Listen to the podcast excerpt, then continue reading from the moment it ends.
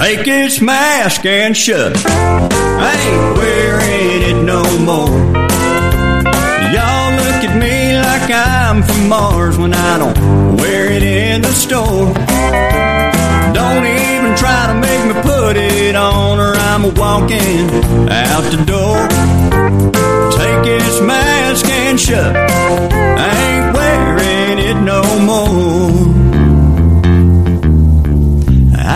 been shopping in this place for almost 15 years. And I've seen all kinds of viruses, but I've never lived in fear.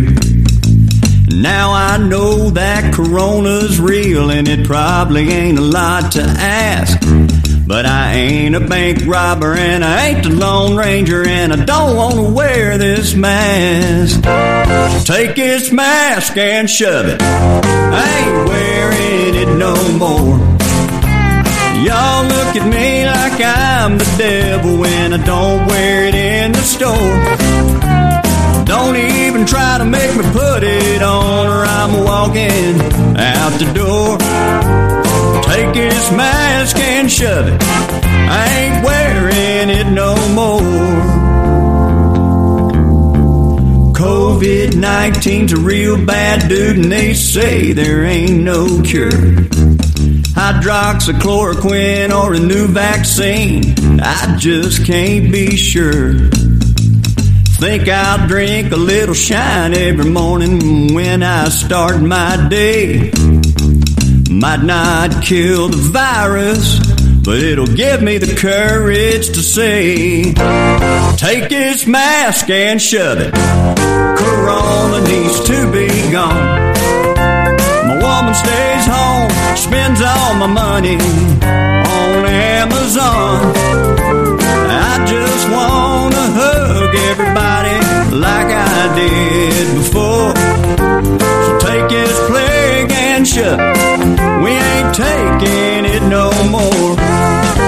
And take this mask and shove it. No, honey, I got it right here. I told you I was gonna put it on. It's right here. I'm wearing it. I ain't going without it. Welcome, ladies and gentlemen, to another episode of the Armchair Survivalist. Today is October the 31st, Halloween, in the year 2021. My name's Kurt Wilson. I'm the Armchair Survivalist, and welcome. If you go to armchairsurvivalist.com, any page, and just scroll down, and you will see ways to listen. I'm on every podcast venue known to man, but I recommend Anchor. At the top of the page, right there, it says uh, you got Stitcher, Anchor, TuneIn.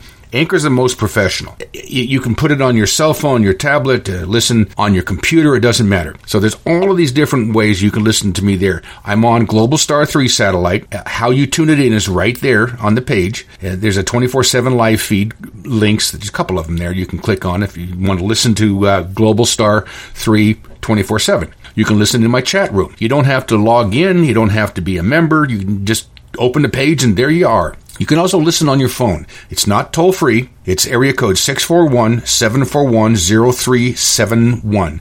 641 741 0371. If you missed the show, on the left hand side of the page is a little white and black nipper dog listening to the RCA Victor gramophone. Click on that, and that'll take you to a page with all of my shows chronologically for the year. Click on one, you can download it, you can listen to it, what have you. So there's all kinds of different ways you can listen to me. All right, let's get into just a little bit about the business survival enterprises. Uh, let's see. We've got, uh, remember I told you, I've, I've been talking to you about the virtual private network, the VPN. This is going to be vital within the next year or so. If you, if you want to maintain any kind of anonymity on the internet, you will need one of these. And this company that I use is, is phenomenal. They are right up on top of it, man. I'm telling you. We still have some Mountain House freeze dried food buckets left. Uh, and we can't replace them until they think maybe February of next year because of this uh, supply chain problem. I have some ham radios left. I can't get any more right now. So if you're looking at uh, ham radios, these are the, the handheld units, very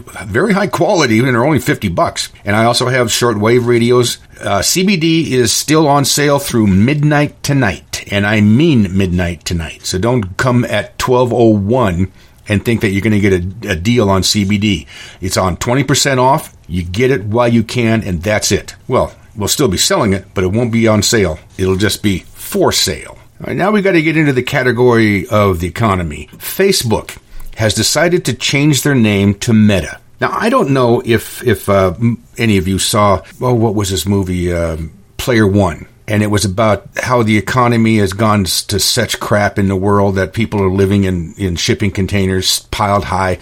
But they have a virtual verse. They have an internet that actually, with the equipment you put on, you think you're there. It's a uh, it's a virtual world. Well, this is what Facebook thinks that they're going to create now. They want to create this. They want to have this virtual world that we can all access to. That'd be a great thing.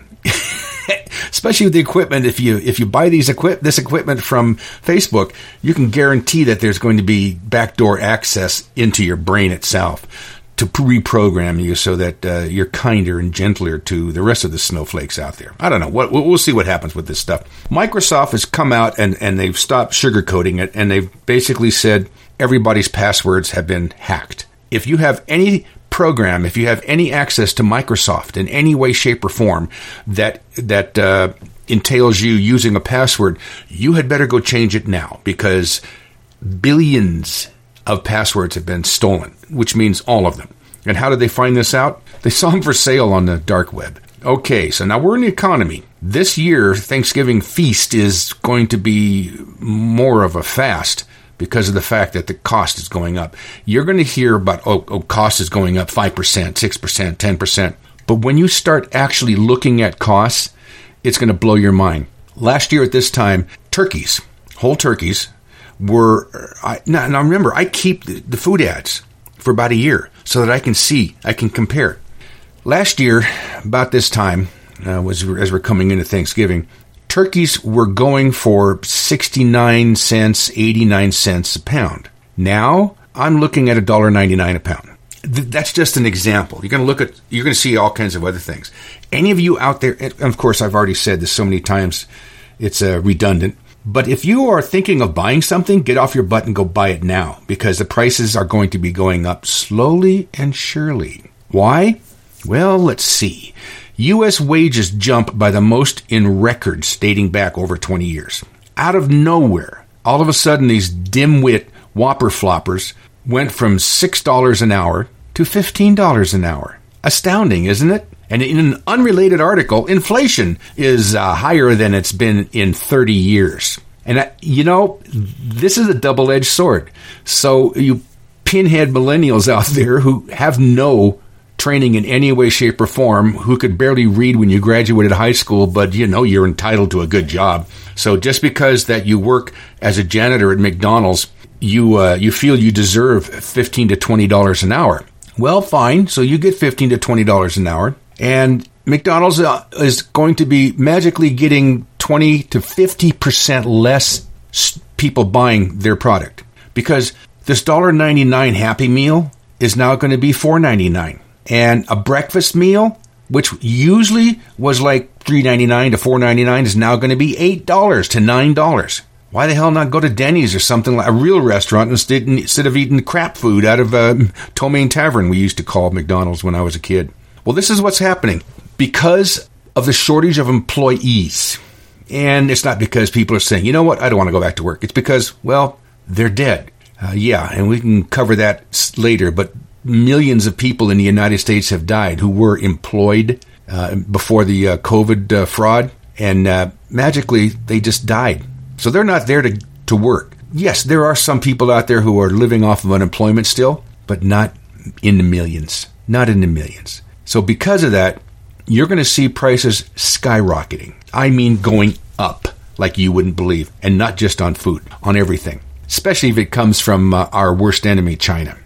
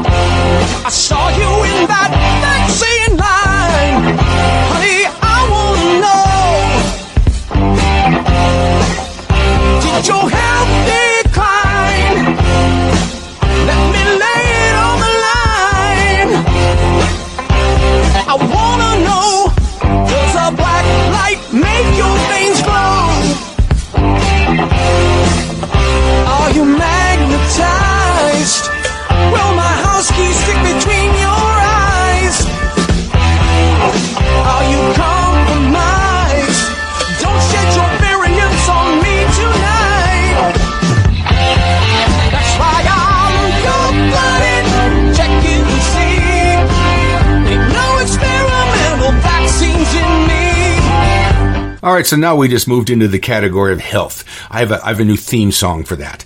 So let's see now. Let's see. 185 workers are leaving Los Alamos nuclear lab. This is where they build the nuclear weapons. 185 of them said, "The hell with you. We're not taking this injection." New York City everybody in New York City is under threat because the communist governor and the communist mayor, for that for that point, uh, has all come out and said every city worker is going to be has to have the the injection. If you don't, you're you're going to be put on unpaid leave. Now you, oh, you see, unpaid leave. They're not firing you. They're putting you on unpaid leave. So you guys in New York City, you got to what you got to look forward to: massive crime wave, massive crime wave, and more crap and garbage sitting on your sidewalk because trash workers work for the city. These are the guys that pick up the trash. They're not going to be there. Firefighter Union has called for showing up anyway. The hell with this this vaccination mandate. Just show up anyway because we need firefighters. We'll see what happens. It's to this is this mandate is to cause they figure out about 25% of the fire departments are to have to shut in uh, New York because they won't have men to uh, to man them these people, the majority of them aren't stupid. Well, unfortunately, the majority of them are stupid because they're Democrats. But those that are left aren't going to take the vaccination, so they're going to walk out. And I'm looking at this: def, the major defense contractor, one of the major defense contractors, is going to lose over 2,000 people because they're refusing to take the, this injection. This is happening everywhere. The Air Force is going to lose thousands and thousands of of uh, its employees. In other words, the military, they're going to lose them because they're not going to take the shot. Citibank has ordered all its employees to get the vaccination. Citibank. Because Dimwit passed a, an executive order. In fact, it's not even an executive order, it's a mandate, which has no power whatsoever, that all employees or sub employees, subcontractors of the federal government have to have this injection. Citibank does a lot of work with the government. So they're going to tell everybody, everybody, including a little branch store here in Coeur d'Alene, Idaho, everybody's got to get a, get the injection. Utah Intermountain Health, the, one of the largest employers in Utah. You know how many thousands of people are going to walk out of them because they're ordering everybody to get the injection? And the communists in charge of our military have now come out and said uh, anybody, anybody in any branch that refuses the injection is going to get a dishonorable discharge. You know what that means? By federal law, you can no longer vote, you, you cannot run for office, and you can't own firearms legally. This is the threats that we're uh, being pushed with. Alas, there's an Alaskan railroad, and I thought this was cool. Told Dimwit to go pound sand, even though they do federal contracts. No, not going to happen. Mayo Clinic. Now, the Mayo Clinic isn't just a hospital somewhere; it's a group of hospitals, and a lot of them are in Arizona. They're forcing everyone to get the injection. Guess how many people said no? And I didn't, I, I mean no, not I'll think about it. Over 8,000. Over 8,000 people have come out and said, no, we're not going to get the shot. We're not going to do it. Not at all. You see what's happening here? This is by design. This is not an accident. This was known by the elites that this was going to happen, that people were going to say, pound sand. People were going to say, go to hell. We're not going to do this. Just because 80% of the people are stupid and are going to take the vaccination doesn't mean the other 20% have to follow suit. You figure out you take this this this uh, double shot that you're supposed to get, your life expectancy is about 3 years. And this is based on data and how many people have died so far. This is astounding. This is there's been like 30,000 known deaths in the United States. 30,000. Go to the VAERS website and you'll see it yourself. Known deaths. Seven known deaths, and they'll place a, a recall on playpens 30,000 and almost a million adverse reactions to this injection. One of my listeners sent me a video that he had gone all through the internet and accumulated videos that people had posted of themselves or their loved ones or somebody having an adverse reaction or even just falling over dead from the vaccination. It was three hours long. I could watch about three minutes of it and I was in tears. This is, this is an example of what happens when you're a basically stupid person and you're very weak minded and you take for granted that the authority figure telling you that you need to get this injection is doing it for your own good, and you follow that authority figure. And now you have, for what's left of your life, you have nothing but but uh, tremors and like you're like you're diseased, and your body is just just uh, shaking incessantly. It just won't stop shaking. That's it. That's it. That's the rest of your life. There was a survey done of people who refused to get vaccinations, and they over 70% of them said that they'll just walk out of their work if they're threatened with uh, mandatory vax. You've been hearing in the news this week about how the FDA and the CDC and the rest of these phony paid for bastards are going to say, well, let's figure out if we should have the kids from the age of five get vaccinated or even the age of three get vaccinated. This doctor in the meeting with the FDA, after about six hours, the truth finally came out. And he said, and I'm quoting, his name is Dr. Eric Rubin. We're never going to learn about how safe the vaccine is unless we start giving it, and that's just the way it is. That's how we found out about rare complications of other vaccines. Took six hours for anyone to come out and say the truth. So if you're stupid enough and willing to kill your children, go right ahead we're finding that the majority, and I mean like 95% of the people who are suffering from shot, from the reactions of these injections or dying from these injections, they're liberals. They're liberals or bone stupid, and they don't deserve to live anyway. And this is what they're doing. They're killing themselves off. And now they're going to willingly kill their children. This shot that they're going to be giving the kids has other ingredients in it that the other ones don't. And these other ingredients have side effects up to and including death. But be my guest if you want to quote unquote protect your child from a disease that doesn't exist, that has a 99.9% survival rate. And those of you who are, well, I don't know what word to use other than stupid, stupid enough to have your children in a public school system, I, I want you to realize that they're injecting your children without your permission or knowledge. Uh, it's, it's happening all over the United States. There are lawsuits flying right and left. Now, by the way, everything I say here is not just pulled out of my hat or I listen to somebody on Facebook. I have source. And when you go to armchairsurvivalist.com on the left hand side of the page, you'll see the links, and one of them is show notes. Go to that page and it will list my shows for the year. And you click on in each one of those shows or any one of those shows, and it'll take you to the page that lists all of my sources. All of the links, they're there. So you can see this yourself. Deaths among male children who have had this shot are 83% higher than the past five years of any other vaccination. 83% higher. Male children, and we're when I say children, I'm talking about from like, I don't know, 10 to 18. They are being affected astoundingly. They're having heart problems, uh, coagulation problems, ERs, and I know you've heard this, ERs are being slammed nationwide. Oh, it must be the variant. Oh, it must be COVID coming back. Oh, it must be this, must be that. No, the truth is this. ERs are being slammed all right with people who are fully vaccinated. And they are having secondary problems. They're not having COVID. They're not in there for COVID.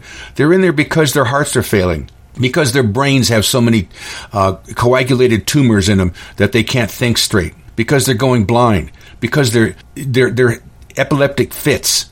And this is proven by nurses who come out of these ERs saying everybody in there has had the vaccination, every single person in there. Now, there's still other people going in emergency room, but the majority of it, and the reason it's slammed, all of them, is because of the vaccination. We should do like uh, Japan did. I talked about this a couple months ago. Japan said their health minister come out and said, "Listen, we're going to have to stop the, the, the shots because they're causing secondary problems. Plus, we found uh, metal shavings in them." So let's just start giving everybody ivermectin, okay? Wow, guess what? There's no COVID at all in Japan now. But our AMA, the American Moron Association, has decided, and they're going to try and pull this off, they're going to ban ivermectin. I advise everybody who's listening, wherever you live, find a farm store, veterinary supply house, and go buy some horse dewormer, which has ivermectin in it, 1.87% ivermectin as long as it's the pure stuff and it doesn't have other antibiotics in it, like Ivermax or, or something like that. And most of them are apple flavored. And they should be five to eight dollars a tube. Go buy a four or five tubes of that stuff. Just for the hell of it. Now, now, and you were warned about this, The Centers for Disease Control has come out and said you're going to be having to get a booster shot about every six months now.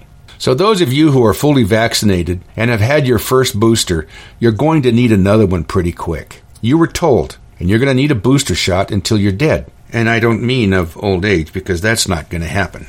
You're going to die of complications if you have the shots.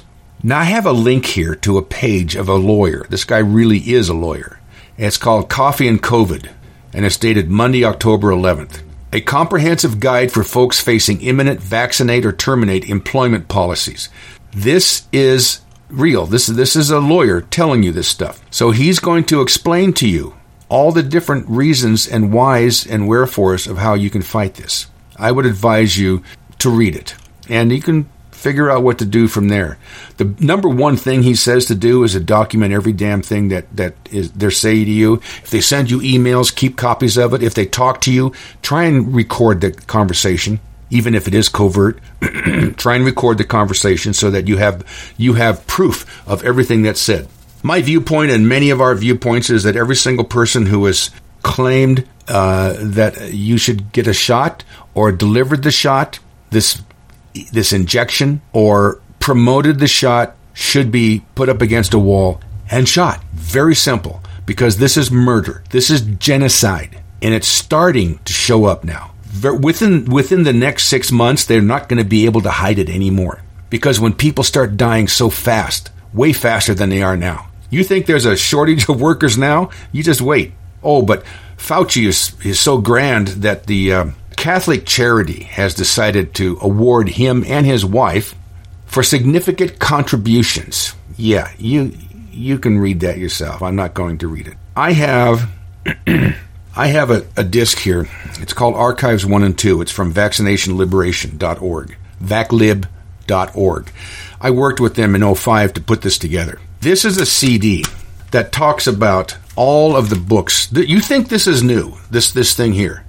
Go back to the statement those who don't learn from history are bound to repeat it. This vaccination psychosis that they have now, right now, is not new. It pops up every 50 years, 75 years. It goes back to 1882, 1880. And it is a psychosis that is uh, used to get rich, make money, and control the population. If you think it's bad here in the United States or even bad in the communist nation of Australia, you should see what they did in England. If you fought vaccinations and you were just a normal bloke, not a rich guy or anything like that, they would arrest you they would confiscate everything you own and sell it at auction. It's that simple. I'm going to read you the title of some of these books Vaccination Absurdities and Contraindications, 1902. The Facts Against Compulsory Vaccination, 1929. Compulsory Vaccination, A Menace to Personal Liberty, 1900. Vaccination a Delusion, Its Penal Enforcement a Crime, 1898. Authoritative Opinions Adverse to Vaccination, 1913. And there's more. One of the doctors in here is an expert on infectious diseases. There was a smallpox outbreak, and they were mandating all children to get the vac- smallpox vaccination. And let me tell you how they used to do it. They would take a sharp knife and they would they would checkerboard a part of the, the arm of the children, and then take this this medicine, this liquid, and rub it in there. So the children would always get have a scar, and then within days their arms would fill up with pustules that were full of pus. Okay. And the idea was you give a little of the disease to the person and the person builds up an antibody to it and then they can fight it off. Well, a lot of the children died. But in one of the wards, he was so adamant about this does not spread by human contact and the immunization is going to do nothing to stop the spread of it. He went into the ward. He wiped his hand across somebody that was highly infected. His hand was covered in pus, and he wiped his face with it. And he didn't come down with the disease. He knew, like I know, and, and most people know, that smallpox is spread from bed bugs. The disease lives inside the, the intestines of bed bugs. And this is why, this is why the majority of smallpox infections occurred in areas of London that were filthy, where there were six or seven people that lived in the same room, where they emptied their chamber pots, which is where they poop in and pee in, out the window. every morning. It was filth that brought the rats, and it's filth that brought the bed bugs. There were there, there were places where you can spend 25 cents a night, you can get a, a room and, and a bed, which somebody had slept on the night before, and the night before, and the night before, and the night before, and never changed the sheets. They would change the sheets maybe once a month. And bed bugs were prevalent. Smallpox is passed with bed bugs. Like the plague was passed by the uh, fleas that lived on the rats that infested the areas. So he was proving this. Now, the thing that smallpox went away because the filth went away. They cleaned up the areas. I'm going to have a link. You're going to you need to read this stuff. This is not something that I can just throw out there and and uh, talk a little bit about. You need to read this stuff. I'm going to have this. They used to sell this, but it's now free on their website.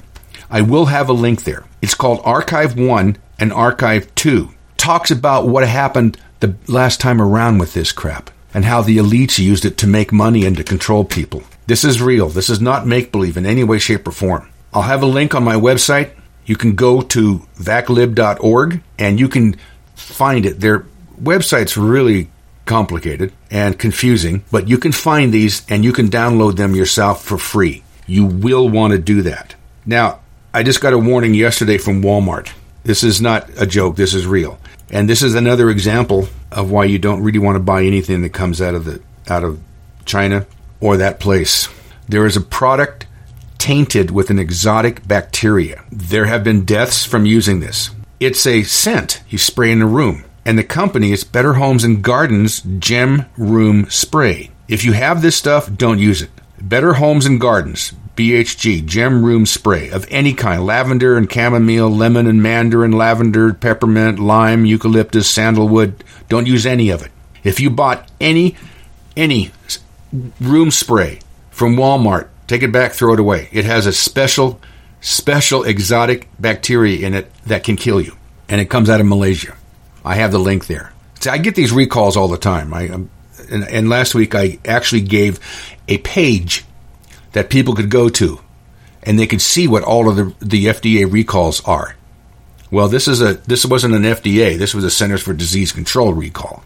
Now, for those of you who really fall for all of this uh, authoritarianism and believe what's being taught to you by the mainstream media and the communist rulers that we have, our resident comedian has uh, has something just for you. I'm with the Center for Dominance and Control Over People, and if you like the freedoms we've taken away to protect you so far, then you'll love the freedoms we're going to take away from you next. Here's a quick preview of the next four mandate coming attractions that we'll be inflicting on you soon. Get ready to feel real protected. We'll be abducting you out of your home. If we suspect you might be infected with Fauci's favorite virus will come and rip you out of your own home to protect you and your family from being humans together. And given our very accurate inflated death counts over the past couple years, you won't be surprised to learn we'll be very generous with our suspecting. From there, you'll enjoy a stay at one of our beautiful concentration camps that we call health camps, which are already built in Australia and Canada. There, you'll spend most of your time contemplating your life by wondering how is a frog willing to stay in a pot of water as it climbs to a full boil? And we'll will hold you as long as we deem you a threat of spreading infections. So it could be a while. Fun fact when it comes to who we need to protect by kidnapping them, you can imagine we'll be getting very suspicious that a lot of outspoken conservatives will need our protection at our health quarantine camps. While there, it'll feel like domestic terrorists are holding you hostage at death camps, but along the way, we'll be reminding you that we're simply protecting you from a very deadly virus with a remarkably high rate of survival. We'll cut you off from food food. Guess who won't be getting food unless they've got their passports and never ending supply of profit boosting boosters? That's right, you! For your protection, we'll be happy for you to starve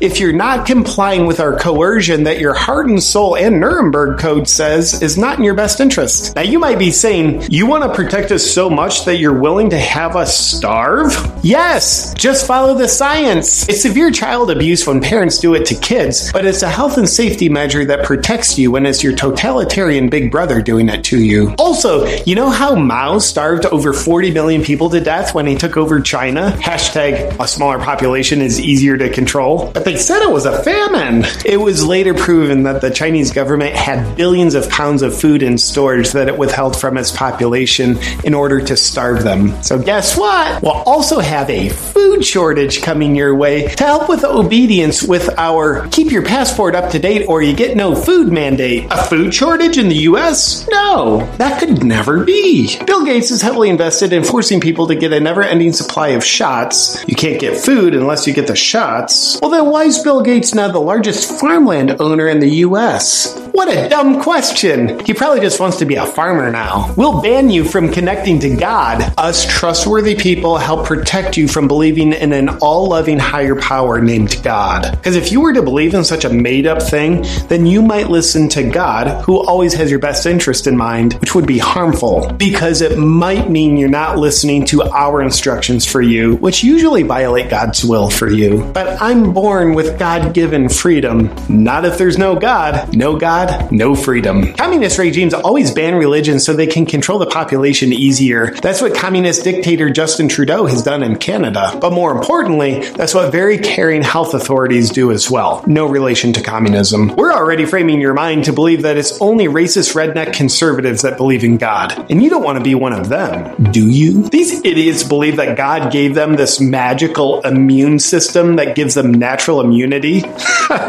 Extremists. We don't like God because we're trying to play God. No gatherings, big tech controlling all the information, and potentially other special practices to put your God gene to sleep will help you wake up to the fact that you're not allowed to believe in God anymore for your protection. We're going to take your guns. Hey, I got a question. How come we're already rolling out these exciting new mandates in Australia and Canada, but not right here in the US? Oh, yeah, because of guns. Australia and Canada don't have them but you do in the US. And you being able to protect yourself from us protecting you makes it very hard for us to protect you the way we want to. So we're going to need to take your guns from you for your protection, of course. Look for us to shamefully use public shootings to justify aggressive gun regulations. And as long as we can continue preventing President Biden's body from decomposing, we'll be glad to duct tape a pen into his hand and move his arm around to sign countless executive orders to the point that you become a criminal if you own a gun. But unfortunately, Unfortunately, some people are aware of the misinformation called history that could hurt our cause, where they could realize that all totalitarian regimes that have taken over with their harmful rule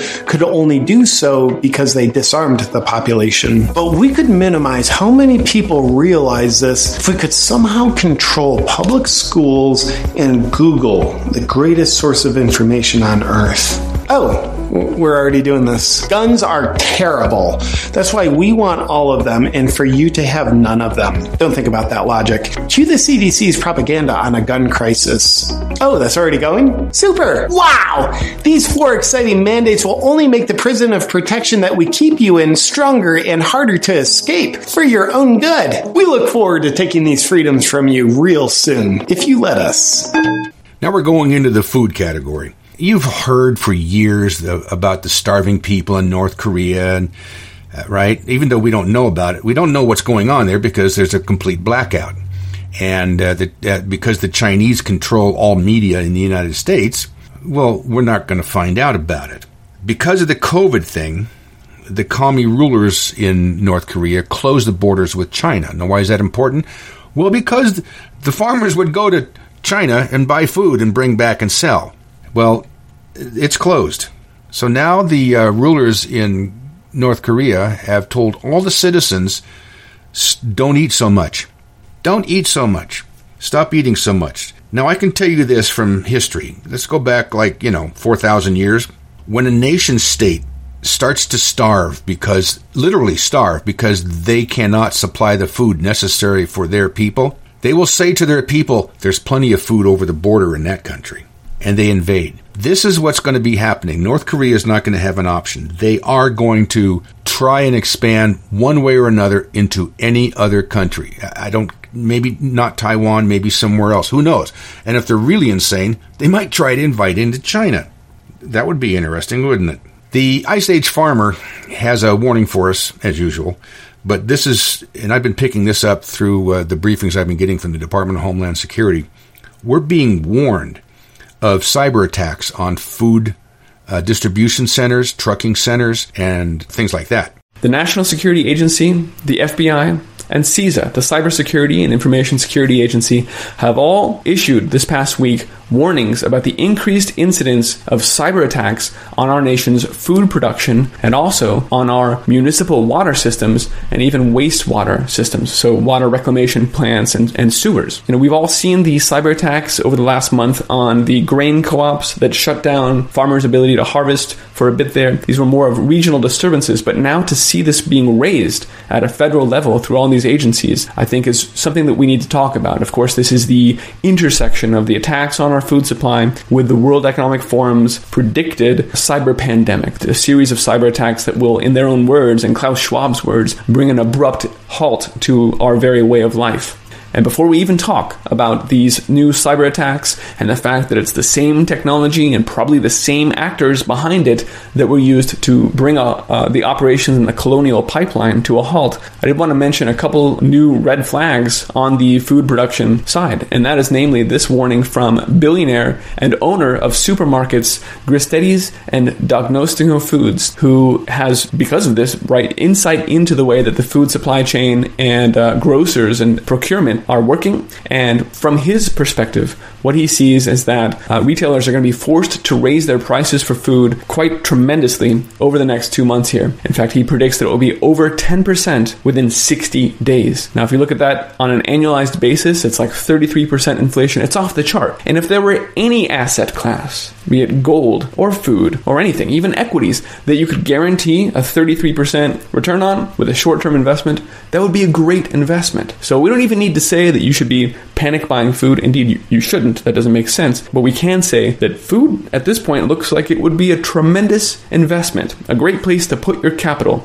And plus, it's something you can eat no matter what happens to it, right? So, briefly, let's hear from him you know, Maria, we're both in the oil business and we're in the food business. So I see all ends of the, uh, of the, the chain. So what are the CEOs doing? They're raising prices. They want to be ahead of the curve. So whatever's going on, uh, I see food prices going up tremendously.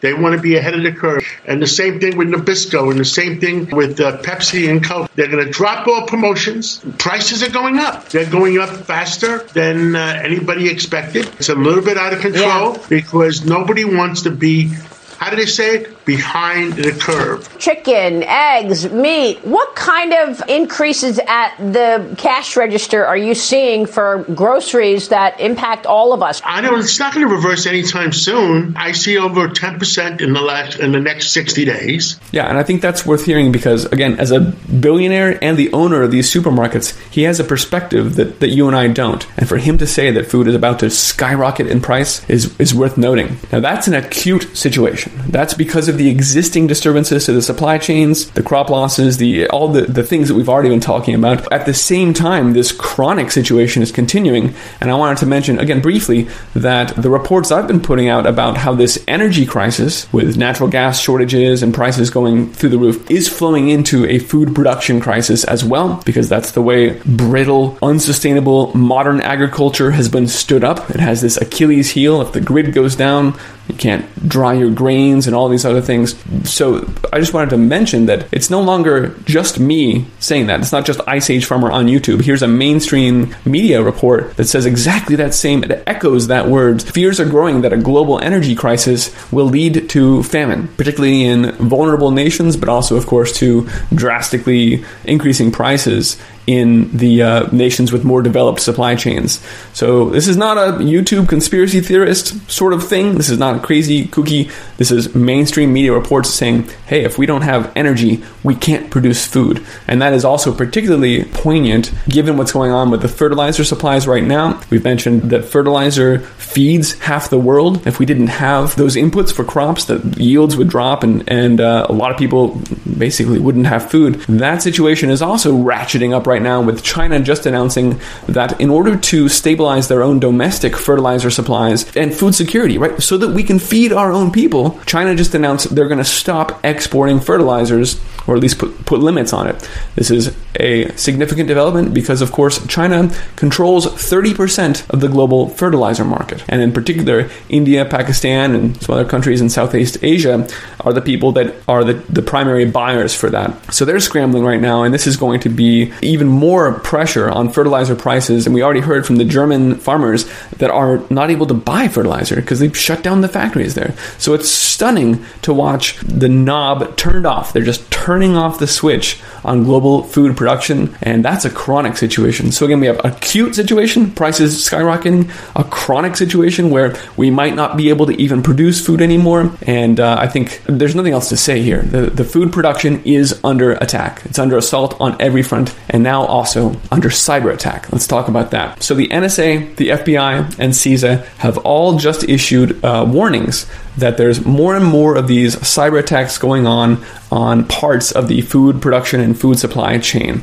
In particular, from Brownfield Ag News here, quote, the NSA and other agencies have issued an advisory for potential of ransomware cyber attacks against US food and agricultural organizations. It's not just this is this is the key. It's no longer just impacts to a company. You know, corporate espionage is one thing, affects to the profits of some grain co-op and maybe has regional disturbances for a couple farmers around there, then you know that happens. But now the NSA and these other agencies are actually invoking different language. They're now saying this is a national security issue. When you see the federal government invoke those words, it means this is something we're about to take control of. We can't we can't allow this to stay in civilian hands. It's now a national security issue. We're going to take control, perhaps via the military. We've already seen executive orders under Trump invoking the Defense Production Act that says we can come in and take over these things. So I think it's a big red flag to see multiple agencies saying cyber attacks on the food supply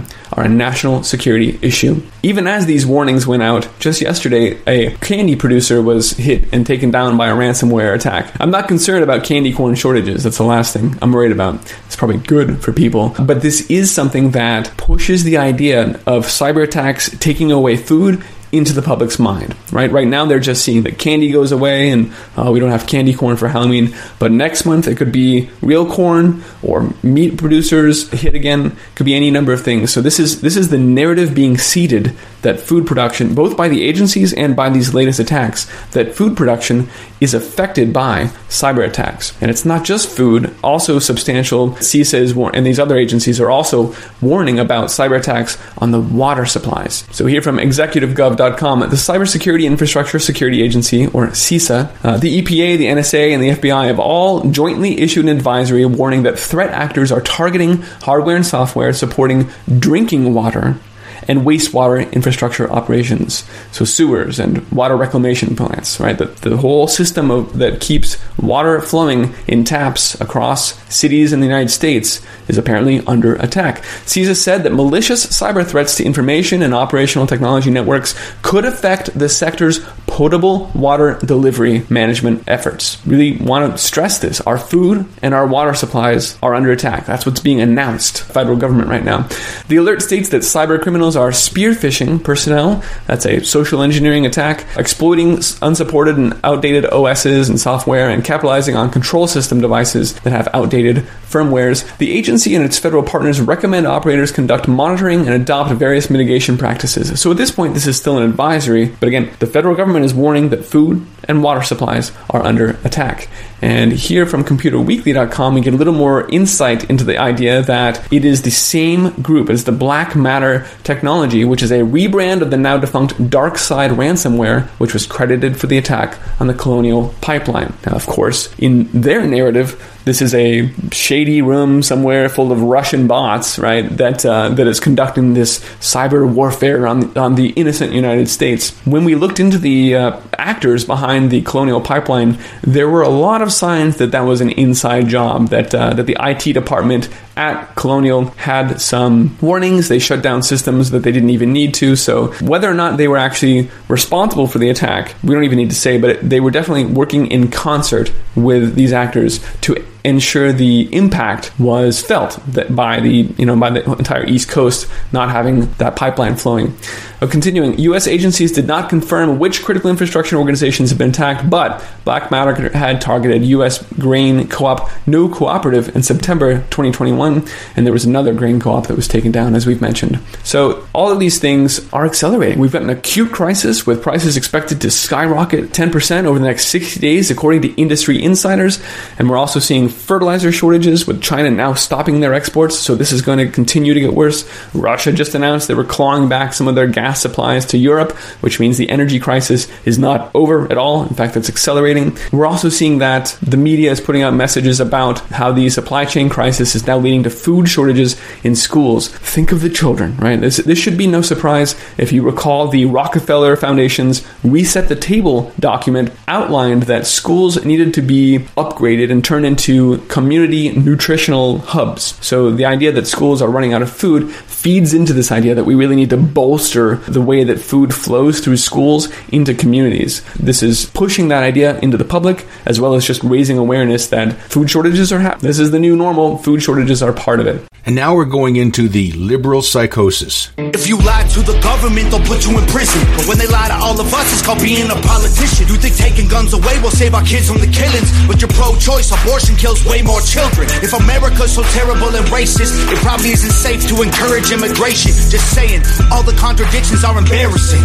You know who hates America the most? Americans. Trigger warnings used to be on TV for seizures, and now they're everywhere to protect millennials' feelings. He, she, his, him, hers, them, they. Screw a pronoun, cause everyone's a retard these days. I hear him preaching at the protest that hatred's the problem, but hating straight men, white folks, and Christians is common. Coca Cola telling people they should be less white. They preach intolerance, but if you disagree, they fight. There's a race war here, elections based on fear. Black lives only matter once every four years. Soldiers died for this country, and every one of us benefits. Give welfare to the bums and forget about the veterans. Black folks and white folks divided by the news, but we are all the same. We are red, white, and blue. Ashamed to be American? Okay, that's cool. Cause honestly, we are all ashamed of you too. Y'all are so fake. Oh no. The forecast said that there'd be snowflakes. Whoa. You can make us see it your way. No way. Gasoline and propane. More flames. No. More snowflakes. Speaking of snowflake, I have an article from the New York Post, and I'm going to read it to you because it's so perfect an example of why this this uh, this country's gone. It's titled "Humans Are a Mistake." Why more young women are getting sterilized. Rachel Diamond looks like most of the moms at the Park Slope Cafe where we met. She's wearing a green t-shirt under a black corduroy jumper, sensible shoes, and carries a smart leather bag. She's 31 years old. You know, she said, I never expected to be the poster child for sterilization. Growing up near Hershey, Pennsylvania, Diamond always assumed she'd have a family of her own. Then came college at Arcadia University, her political awakening away from her conservative roots and towards progressivism. And a therapist who she found online a few months after graduation who made her realize that being spanked as a child was deeply traumatic and that it made her fear authority figures like her father she decided that she never wanted to be one herself. Never, ever, ever. So here is this, this holy crap snowflake that has decided she does not want to have children. Now, first off, this is extremely psychotic on her part. Uh, second off, it's, it's, uh, I thank her for it because for God's sake, she's one of the people that I would never, never tell them to have children. This is what we have to look forward to. This is why this country is toast, gone. And when people like me die, that's it. Remember uh, Rittenhouse, uh, the kid that protected himself at the riots eh, with an AR-15, uh, killed one guy and and uh, blew the other guy's hand almost off. Well, he's going to court right now, and the uh, lawyers that are suing him are claiming everybody is a victim that he uh, he shot. They're all victims. These are all victims. And the judge says, "No, I'm sorry. You can't call rioters victims. So that's you can't do that. We don't have a woke agenda here. You're not allowed to do that. I thought that was cool. By the way, Rittenhouse has a self-defense claim. There's no question about that. These guys chased him I don't know if you saw the videos or any of that stuff, but the, he was chased, and he uh, it was self defense on his part. Very well done on his part. Uh, very well controlled. My belief is that he shouldn't have wounded the second guy. He should have shot him square between the eyes, if he could have. Because what's you never leave a, an enemy behind, especially not these these kind of people. All right, now we're getting into the Democrat, and I have to I have to put the two categories together because they're they're so intertwined. Democrat perversion and racism, because racism is in America is only from the Democrats. We we don't have we don't have it. We don't see it from the Republicans at all. Adam Schiff, uh, that pile of Schiff, and he's uh, the head of the intelligence community, and he's upset because they, they bring before the intelligence community these witnesses for many different things, and it seems that the majority of them are white males and he, he argues that that uh, the diversity is most important to U.S. national security interests. So stop bringing these intelligent white males here. You're going to have to find something else that, besides white males. Well, that'd be nice if they could, but they can't. AT&T employee training program. If you work for AT&T, you're white. Uh, you're the problem. AT&T is teaching this. This is all of these giant corporations are teaching critical race theory. Here's the funny thing Virginia, and then you know there's a, there's a governor's race right now in Virginia. Uh, there's a communist and then uh, not a communist that are running. So McAuliffe uh, is this communist uh, that's running for governor again, and he's come right out and, and said that no, no, there's the CRT is not being taught in Virginia. It is not being taught in Virginia. I, I listened to him say this. Critical race theory is not being taught in Virginia. And then I'm, I read about the, the largest teachers union in the United States, the NEA, is uh, agreeing that, yes, Virginia teaches critical race theory. Of course, he's a Democrat, so he's a liar anyway. It's automatic. The largest teachers union approves CRT. Now, you people out there who say, but my kid is going to a private school, are any of the teachers part of the National Education Association? Are any of the teachers part of any teaching organization? Then they're communists and they are teaching CRT. Whether you agree with it or not is irrelevant. They are teaching it. They might not use those words, but they are teaching it. There is a organization called the National School Boards Association, and this association is communist. They're all over the United States. They're almost in every single school system. And these are the ones that you've been hearing about how are teaching our children uh, sexual perversion and CRT. And they're pushing it. Missouri and Ohio have terminated the National School Boards Association membership. Remember when the uh, association sent a letter to Biden and said uh, these these evil, bad, nasty people are scaring us and, and uh, we're wetting our pants continuously in fear. So we need to have special security at all times because they're terrorists. They're terrorists. Yeah. Okay. So that's two states that have dumped them so far. So far. Now I got a plus thing here. Not too many plus things when it comes to racism in the United States. A white man, he's a marketing vice president at North Carolina Hospital. He wins $10 million on a reverse discrimination payout. He was replaced by two women so that they can meet their diversity program. One was black, one was that they don't want to say. So she was probably a white lesbian. But it's they fired him and they said, "Well, you're, you're yeah, you're doing a good job. There's, there's, no problem with that. You're doing a good job. It's just that you're a white male, and uh, we need some blacks and some other things in here. So let's uh, goodbye." Well, he fought. He he fought them, reverse discrimination, and he won ten million dollars. Wonder if they'll learn anything from that. All right, now we're still in this category of Democrat perversion and racism, except we did the racism first, and now we're going into the Democrat perversion. Disney is hosting Drag Queen Story Hour for its employees' children. Well, Disney was always perverted that way. Uh, you know, and I've talked about this, about the uh, child pornography books that are showing up in the libraries throughout the United States, and they've been mentioned at many of these school board meetings. Well, I did some research and I discovered the who. I discovered who is doing this. Why? Why is this book popping up all over the place? Well, and the book is Gender Queer, a memoir, and it actually has uh, drawings of uh, perversion in there. It's two prominent national school library organizations. One is the School Library Journal, and it's described as the premier publications for librarians and information specialists who work with children and teens. And it says gender queer will resonate with teens. It's also a great resource of those who identify as non binary. The second or- or organization is the Young Adult Library Services Association, YALSA. So these books are popping up because these library associations are promoting them. How much you want to bet two things? One, they're run by Democrats, and two, they're run by perverts. Those are the ones that are pushing it. And of course, the school boards are trying to destroy the whole concept of Americanism anyway. Florida, school board member, female, decides that the students need a, uh, a day out. So he takes, she, she it's a she, takes uh, elementary school students on a field trip to a queer bar, commonly referred to in Coeur d'Alene as a fag bar. But they would call it a gay bar. It just depends on what part of the country you're in. And these aren't these aren't straight people saying this this is them saying this thing, okay? She was so honored to be invited to chaperone Wilton Manors Elementary's field trip to the incredible Rosies. The students and I had a fun walk over and learned a lot about our community.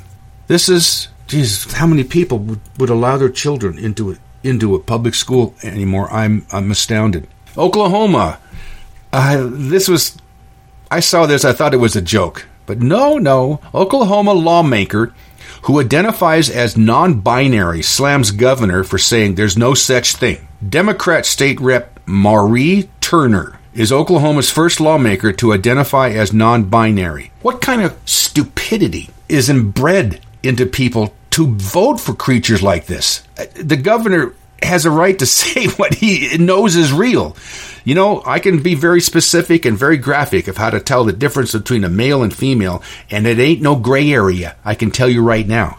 Do, do you know what non-binary is? Most people never never heard such a thing. So I have a kind of definition. What does it mean to identify as non-binary? The term non-binary can mean different things to different people. At its core, it's used to describe someone whose gender identity isn't exclusively male or female.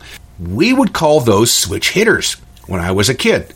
This is somebody who likes to have sex with anything or anyone. If someone tells you they're non binary, it's always important to ask what being non binary means to them because people can make up the definition. I'm not male, I'm not female, I'm blah, blah, blah. This is a psychosis that I don't prescribe to, and neither does the governor, you know, in uh, Oklahoma. The problems that we have, and, and I have a couple examples here for you. There, and this is what your children are being taught from young kindergarten up through college. Lenin said, Give me a child for four years, and he will have Marxism the rest of his life. All it takes is the child being taught. Here's a professor explaining something to a group. White children who were not white originally, they were born human. Little by little, they have to be abused into becoming white. And this abuse is sometimes physical, right? Of being physically disciplined into whiteness, such as being bullied into whiteness. That's a phrase I like to use whiteness as bully. But also, it's psychological and cultural. And it becomes with caretakers and guardians, not the least of which the more important caretakers and guardians are, of course, the white family. But it extends to the white nationhood as a caretaker, the white social system, the white social welfare, the white governance system. They also discipline and abuse white humans into whiteness. So when we're born, we're human, and then we become white after we're beat and threatened and, and our lives are destroyed. So that's that's interesting how that occurs. So are blacks born human and then they become black? I, I don't know how that would work. Here is another clip, and this is from another professor. This is why we have so many children confused of what's going on in reality. And this is why we have the racist blacks so empowered that they will walk up to a 87 year old white woman on a street and knock her out and then slowly walk off as if it's totally okay. Because people like what you're going to hear now embolden them to believe that whites are not human. I think that white people are committed to being villains in the aggregate, right? The real sort of issue here, and I, you know, I've heard people sort of say it, is one, I think that white people viscerally fear. It's not that white people don't know what they have done. They know. They fear that there is no other way to be human but the way in which they are human, which is to, so, you know, like you talk to white people and whenever you, you really want to have a reckoning about it, they say stuff like, it's just human nature. If y'all had all of this power, you would have done the same thing. And it's like, no, that's what white humans did. White human beings thought there's a world here and we own it. Prior to them, black and brown people have been sailing across oceans, interacting with each other for centuries without total subjugation, domination, and colonialism. Have seen what a show this iteration of treatment of other human beings means and that my hope is that we would do it differently in the moments when we have some power. We will not do it perfectly,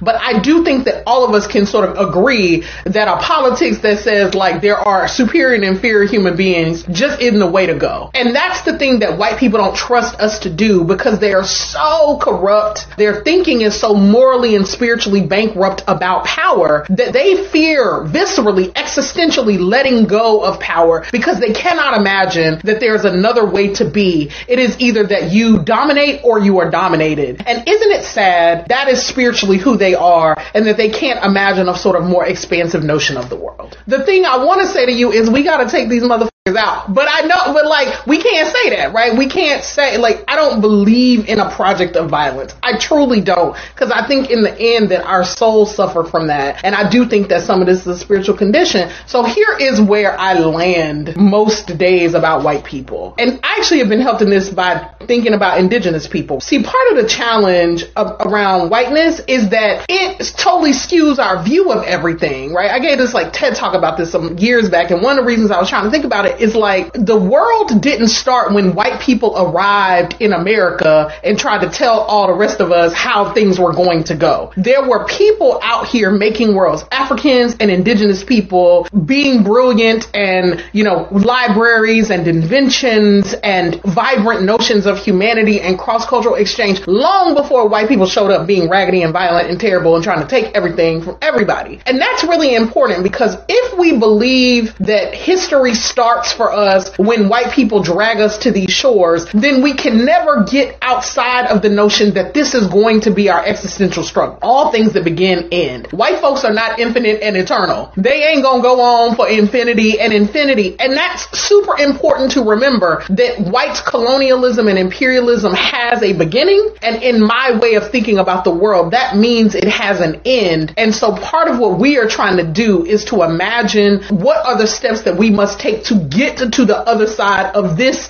very inconvenient epochal interruption of like black and indigenous world making. I mean, does that give people comfort on the day to day when you like just having to deal with white folks and the tra- you know, the travesties that they create and the sense that they want to destroy the planet? There is a world beyond even our sojourn on the earth. And so whiteness is going to have an end date because it is not, despite what white people think of themselves, they do not defy the laws of eternity. Their projects are not so sophisticated that the natural laws of physics change for them. And when we sort of humble our own understandings of whiteness, it seems like the biggest giant that we face. But in the end, it is what I like to say is, you know, black folks were out here for centuries and centuries and millennia doing all kinds of wonderful things. But whiteness is largely an you know, an inconvenient interruption. And so we then get to ask ourselves, so why am I here in this moment of his like damn, you know, why did I show up in this particular iteration? And it's like, well, I think we showed up in this iteration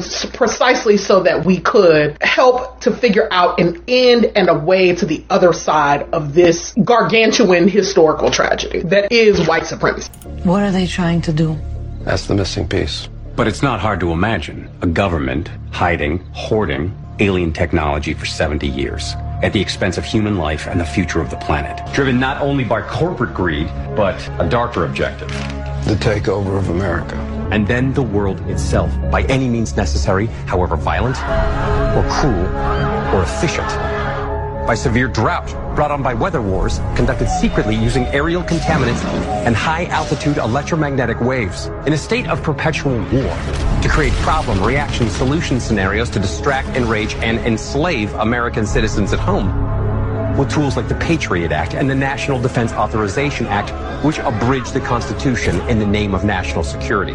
The militarization of police forces in cities across the U.S., the building of prison camps by the Federal Emergency Management Agency with no stated purpose, the corporate takeover of food and agriculture, pharmaceuticals and healthcare, even the military in clandestine agendas to fatten, dull, sicken, and control a populace already consumed by consumerism. A government that taps your phone, collects your data, and monitors your whereabouts with impunity. A government preparing to use that data against you when it strikes and the final takeover begins. The takeover of America. By a well oiled and well armed multinational group of elites that will cull, kill, and subjugate. Now we're under the category of government threat. Now, like I've told you before, sometimes these these articles that I'm talking about could be in any of these car, uh, categories, like health, even. But this one is under government threat. The Border Patrol, meaning dimwits, commie White House, is uh, going to be firing over 5,000 Border Patrolmen. And, and these are the ones that are down on our southern border. And it's because they're not going to be taking the uh, injection. So Texas decided to deploy the National Guard. Now, the National Guard, I don't know how many are going to be out there, but they will be armed. Uh, I don't know what the rules of engagement are, but they're going to be out there. And I've got to take something out of order here. We have a communist in charge of the Department of Homeland Security named Alejandro Mayorkas. He is rescinding something called the MPP. Let me read you a little bit about what that is.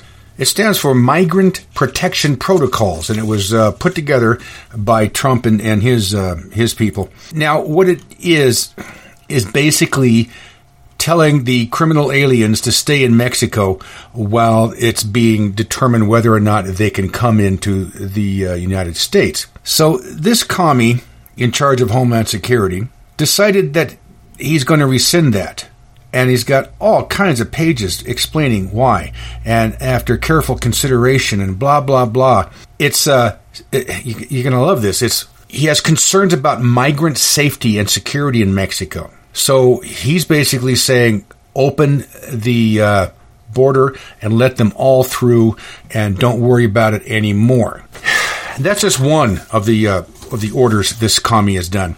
The other one is uh, let's see. Secretary Mayorkas issues new guidance for enforcement action at protected areas. Now, I couldn't.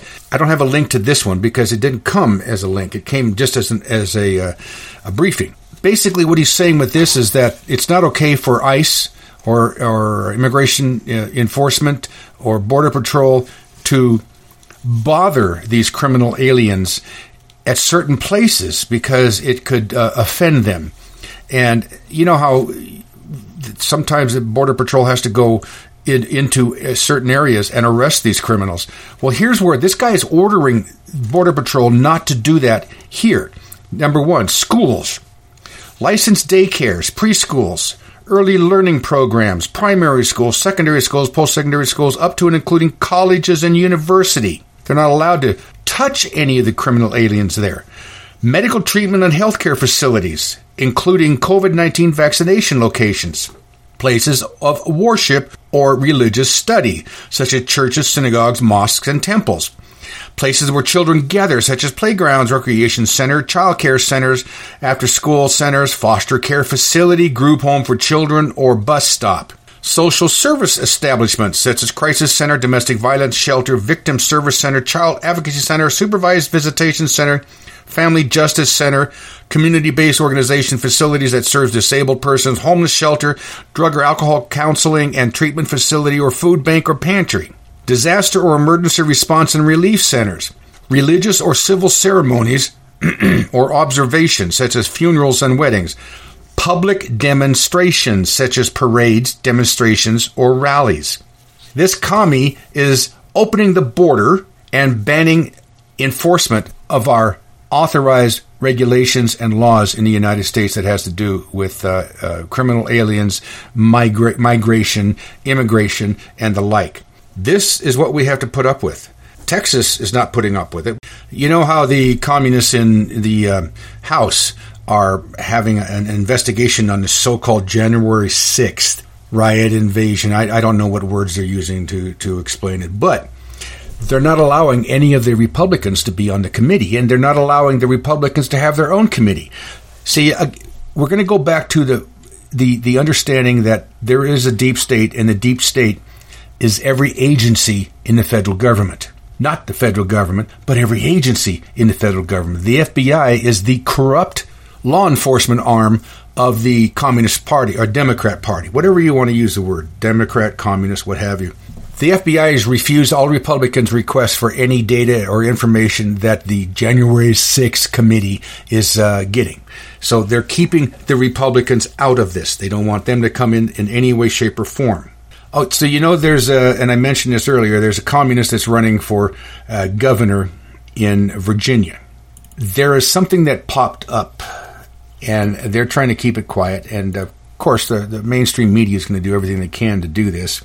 He has hired uh, uh, the uh, the Democrat uh, McAuliffe hired a known criminal an activist for the Democrat Party to uh, he's a lawyer to to be ready to fight any legal challenges to the election. And Fox News found out about this guy. He's not just some lawyer this this is uh, one of the worst guys to ever exist in the United States, and he has fought Republicans right and left all over. Well, they uh, Fox News found out about the story, and and the aide, one of the aides of, of the governor, contacted Fox to say, "Hey, can we kill this story? We, it, it would hurt him." And then, of course, the abomination comes out. Now it's it's all hands on deck for the gubernatorial uh, re, uh, election in Virginia Virginia is a communist country, just like Washington, uh, California, and Oregon are, and they're, they're, they want to keep it that way. So all hands on deck, including the abomination. And he's up there claiming the Republicans are trying to rig the election. And I'm like, what? The Republicans are trying to rig the election. Something I learned as a child, and this is with Democrats. When they claim you're doing something, it's because they're doing it it's the strangest thing in the world. But that's what the abomination and the rest of the commies do. This is the thing that is really going to cause massive problems in the state of Washington. Washington's 15 miles west of me. The communist governor they have there, Inslee, this guy is an elitist and he's, he literally is certifiably insane. He has decided that he has the right to force private businesses to get the injection whereas Dimwit thinks that he can force all federal employees to get the injection. This commie thinks that he can enforce he can enforce uh, the his order for all private businesses to force their employees to get this injection. I don't know how far that's going to go, but I can tell you this would if he did this and he's already come out and said that he has the right quote unquote to do this, if he does this, whether these private businesses do follow his orders or not is irrelevant. The employees will quit in mass and it will collapse the economy in the state of Washington. Now, if all of this crap isn't bad enough, there is a new anti gun grab, and it's going to be posted on my notes page. You're going to have to read yourself to fully grasp what uh, I'm going to tell you now. I'll uh, read some of the highlights. Now, it's called HR 2377 to authorize the issuance of extreme risk protection orders. I'm not even going to go reading through this because it's so many. It's so it's not really confusing. It's just redundant and uh, and stretches out like you wouldn't believe. Basically, what it's saying is that if you piss off somebody, and it could be uh, the governor, it could be the president, it could be a congressman, uh, any politician, it could be your next door neighbor, it could be your boss, your wife, any law enforcement in any way, shape, or form, pretty much anyone. They can issue an order. It's called an extreme risk protection order. And what it does is two things. One, mandatory confiscation of all firearms in your residence, and two, bans you from buying, uh, getting loaned or having a firearm until they change their mind. And it could be on any charge or no charge. They just have to think that you're a possible problem. There are so many factors in here. There are so many neg- um, nebulous and not really clear reasons why they can take your guns away. This is the this is a big one. The communists never come straight out and say turn your guns in, except in places where people are very stupid, like New Zealand or Australia, or England, or San Francisco for that matter. But the they always come in through the back door, and this is the back door. This is a red flag law, is what it's called. And it's not just a red flag law, it's a heavy duty red flag law. It is the epitome of these laws. You got to read it, you got to understand. HR 2377. Any state you live in, I don't care where you are, uh, even in the state of confusion, call up your representative and say no. 2377, no. All you do is call the number. And they'll say, yes, can I help you? Yes. And you just say HR 2377, no. Boom. You don't need to explain it to them. They already know everything. Some of you don't know this. I figured everybody would. But there is a new invasion coming to the United States. It is funded 100% by George Soros and uh, many Democrat agencies. This is a caravan. They call it a migrant caravan. It's moving to the U.S. It's already burst through the Mexican forces and it's just it's marching through Mexico. Now here's the thing: nobody's nobody's even thinking this, right? Who feeds these people? There were there were uh, almost four thousand of these criminals coming this way. Who's feeding them? Oh, I found out who's feeding them. Agencies that are funded by George Soros, and the Mexican government is allowing this to occur. They're allowing it to occur. There's no way you can tell me that they can't stop this. They can stop this. I've seen it happen. So they could stop it, but they're not going to. In fact, the Mexican government has already offered all of them visas if they stayed and worked in Mexico. And they said, no, we're going to America. It is our right. It is our right to enter that country and have a better life. In other words, welfare and to vote Democrat. These are criminals. I saw an interview with the head of it the head of this this caravan, this guy speaks English better than I do, but he works for George Soros. They're coming. We've already had um, last year alone, or this year alone, we've already had over a million criminal aliens come through the border and be released. To make things worse, Dimwit and the communists in charge of the White House now are deciding how much money they should pay all of the criminal aliens that Trump sent back. Now, what? pay criminal aliens. Yes, they're going to pay millions of dollars to the families separated at the border. So, if you got a seven year old kid, throw it over the fence. Ah, you're separated. The family's on Mexican side, the kid's on the other side. You qualify for $450,000 a person in compensation. And this is Department of Homeland Security that are that's pushing this. Okay? Now that's getting a lot of pushback, but who knows what's going to happen with it. There's this this thing that occurred at a racetrack. Uh, there was a guy named Brandon who was racing, and he won uh, the the uh, the race, and he was being interviewed by by an NBC reportette. Basically, this woman did something that's going to mark her for the rest of her life, and it caused a whole movement throughout the world. There is a reason, in other words, that Joe Biden is the single most popular head of state in American history. And the reason is he's awesome. How beloved is Joe Biden? Well, let's put it this way. At sporting events across the country, fans are breaking out in cheers for the White House and its wise and eloquent leader. These are not coordinated political set pieces astroturf, as we say in Washington. No, these are spontaneous eruptions of love. One minute you'll be watching a college football game from the stands. The next minute you'll be overcome with the desire, the pressing, irresistible need to tell Joe Biden how great he is. It's like having to go to the bathroom real bad, except better and more progressive. This is happening, ladies and gentlemen, and it's happening everywhere. A cresting tsunami of support for Joe Biden. Here's a sample.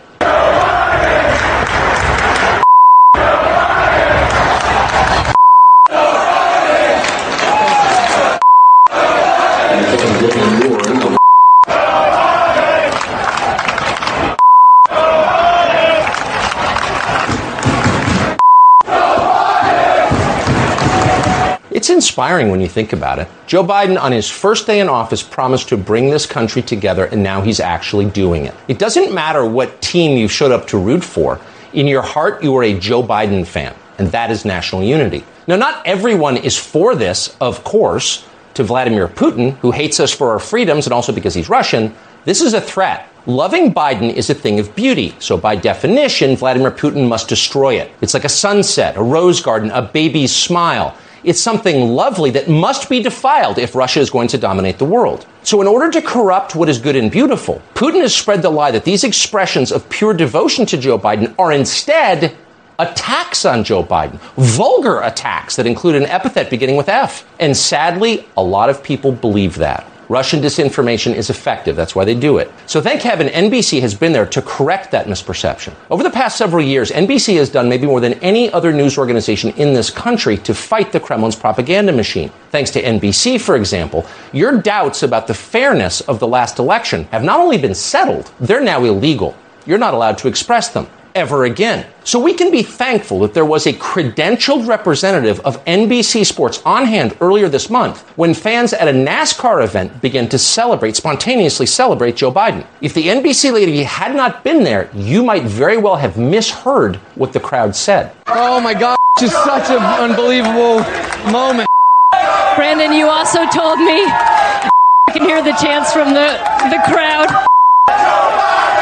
Let's go, Brandon. F. Joe Biden? Please, come on. Wake up, America. That's like looking at the thriving, incredibly robust economy all around us and concluding there's inflation. Settle down, Vladimir Putin. That's ridiculous. What they said, and you could hear it very clearly if you just open your ears to the truth, is let's go, Brandon. The NBC lady made that very clear. Not F. Joe Biden, let's go, Brandon. But who is Brandon, you ask? Well, just another happy American who is grateful for the wise leadership of his benevolent president. In fact, Brandon is a newly arrived American, part of what we call the Biden generation.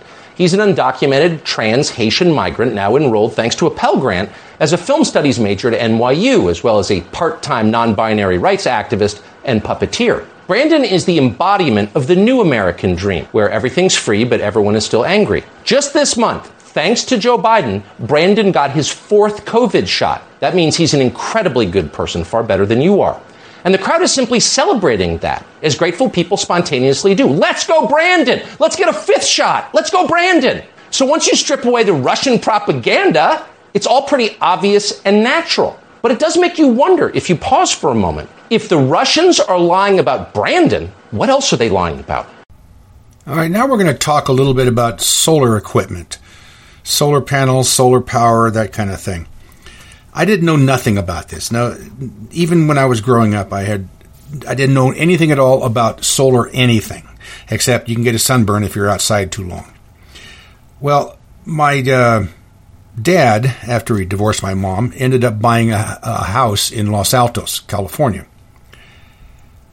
And in the backyard, he had this swimming pool. It wasn't a monster one. It was probably about 20 foot by 10 foot, and it was always warm, even in the middle of winter, even when it was raining. Granted, it doesn't get that cold there, but still it was always warm. And I, one day I asked him, I said, well, how do you keep it warm? He said, look on top of my roof. And I, I looked up on the roof, and there were four of these weird black boxes. They were about eight foot by four foot and they were black. What are what are those? He goes, those are my solar heaters. He showed me. He took me up on the roof and showed me how he was doing this. He had a filter pump on the uh, swimming pool. It would continuously pull water out, run it through a filter, and put it back in. So what he did was he built these four boxes and he put them up on his roof. And these boxes had black PVC pipe running through the middle of them in like U shapes, back and forth and back and forth and back and forth. And then he covered the the whole box with black uh, plastic, and he ran the water line in one end, one end and out the other. So he put these four boxes on his roof. The pump would push the cold water from the swimming pool in. Those boxes absorbed the sun's radiation and created heat inside of it. So the cold water from the swimming pool was running through all of those things and becoming heated and coming out the other end. And that's what kept the swimming pool heated. Didn't cost him a dime. And I know it cost a lot to heat a swimming pool because years later I got a swimming pool and I repaired the heater that was there, and that added another $50 a month to my uh, electricity bill and gas. So those things aren't cheap. But that was my introduction to what the sun could do. And over the years, I found all kinds of other little things that you could do with the sun. Now, there's two basic types of these uh, solar. One is for heating water, just like kind of like what my dad did. There's way different ways to do it, but that's the basic concept, right? And the other is photovoltaic, uh, direct conversion of the sun's radiation into electricity. And I'll tell you, this thing when he covered those those, uh, those panels with black, I uh, experimented with blackout curtains, and I have double pane windows in my house, which means if it's zero degrees outside, it's it could be like 60 to 70 degrees inside, right there in the glass. And it'll show that when you te- use a temp gauge and, and check it. I put a blackout curtain on the window, on where the normal curtains would go. Obviously, it's on the inside of the house. But the next day, the sun came out, and that window got hotter than hell. Why? Because the black absorbed the sun's radiation. It literally absorbed it, pulled it right through the windows. So that's what that's why they cover these panels with black because it helps absorb the the uh, heat. We had five gallon uh, bags with nozzles on them, about a two foot hose and a nozzle on the end of it, and it's called a solar shower. And Grandpa used to do that. He took a tractor tire and he'd put it on top of the truck or in the bed of the truck when we go camping, and it would have, I guess it would it would have like 20, 30 gallons of water in there. He did a few things to it, modified it so that it you could fill the, the water up with a jug and then screw a lid on and, and seal it. And then he had uh, a uh, about a six foot hose coming out with a nozzle on the end of it with a switch on it. And if you wanted to take a shower, what happened was one of the kids would sit in the back of the truck on the inner tube. We'd have to put a, a sleeping bag down because the inner tube would burn our butt. It got so damn hot from absorbing the sunlight. We'd sit on it, that would pressurize the inner tube, and then you can go out there and you can get a shower. But it's hot. You, I mean, it, it's not cold. You- Even in the middle of winter, that damn thing would be hot. So, just that's one of the things that we used to play with when we were kids. Now, got there's a lot of information here that I'm not going to. There's no way in hell I'm going to get to all of it, but I'm going to get as much as I can so that you'll understand some concept on how solar equipment works. Most people are are, uh, are used to what's called a solar panel. You, you stick it out in the sun, and it converts the sunlight into electricity. Now, just so you understand this, there is no such thing as a solar generator. That's a buzzword. That's fraud. That's a scam. And every time I look on the internet, there's some new clickbait thing there that says, check out our new solar generator. And the first thing you see is it's from Patriot something or other. I don't care what it is. It could be, it could be uh, shoes, toenail polish, solar generators, toothpaste. If the word patriots there, it's a scam because they're trying to convince the ignorant that they're patriots and you got to buy from us because we're we're Americans. So that's just clickbait. That's all it is. Clickbait is stuff they put on the internet for people to click on. There is no such thing as a solar generator. Every single one is a scam. What they're selling though are power storage units like a battery and a solar panel, right? So a power storage unit is a battery, and they make deep cycle batteries. Very simple solar system. You could go to Harbor Freight and spend 50 bucks and get a little tiny solar panel, and you can go, it'll cost you about $100 for a deep cycle battery, and then you hook the solar panels to the battery, and it will keep that battery charged. And then you'll be able to use it. Now, we I did this years ago. I sold seafood and I sold out of a 1961 Chevy panel truck. So I had three deep cycle batteries inside, and I had picked up a solar panel. It was about 100 watts, and I picked it up from from uh, some old man that lived behind me, and he gave me what's called a a uh, charge controller, so that I wouldn't burn out the batteries. A solar panel, and, and I don't care if it's a tiny one, a foot square, or if it's four foot by two foot. They put out, they don't put out 12 volts. They put out between 17 and 30 volts. And you need a controller to knock that down to about 12 and a half to 13 and a half volts so that you don't burn out your storage uh, unit. So I had gotten a 100 watt solar panel and I I glued it to the to the roof of my panel truck, and I had the wires running through into uh, the inside, into that little tiny charge controller. It was the size of a deck of cards, into these three batteries that were wired in series. And then I had six of these clamp-on lights. You've seen them, aluminum aluminum dish, and they're usually 110, you know, for the for the shop or something. But I had bought 12 volt light bulbs, and I put them in it, so I could take these lights and clip them on the outside of my my truck, and it would shine up everything. I mean, I'd be in the middle of the night. I'd be it'd be, look like daylight there, so people could see us and they could see the sign, they could see our seafood, they, and, and I'd sell, and I do damn good. And I'll tell you, one time we were driving from uh, Redding, California, up to Medford, Oregon, and the fog was so thick that nobody could drive. They were everyone was stopped on the freeway headed north. I didn't have an option; I had to go. So what I did was I clamped those lights on the inside of my vehicle, aiming out. And these are six 50 watt light bulbs. And when I turned them all on, I was like a star. so we drove, and I, I don't think I went over 20 miles an hour, but we drove over 100 miles into the state of uh, Oregon. And the whole traffic, there were hundreds and hundreds of cars, followed me. I was like the Pied Piper on 12 volts. So that's that's what you can do. You, the whole thing with solar power is using imagination and knowledge. You have to know what you're doing. This is not something that's that you can just pick it up and, and use it. You have to know what you're doing. I have a friend of mine who is very ignorant in it. She actually believes this crap that some patriot ad about how this solar generator can run her refrigerator and her microwave for weeks. And I, I you can't do that. I'm sorry. You know, your refrigerator is is uh, 1500 watts, and this this battery is only going to run your refrigerator for maybe 10 to 15 minutes. She goes, "Oh no, that's not what it says." Okay, so people are ignorant. They don't understand exactly what's going on.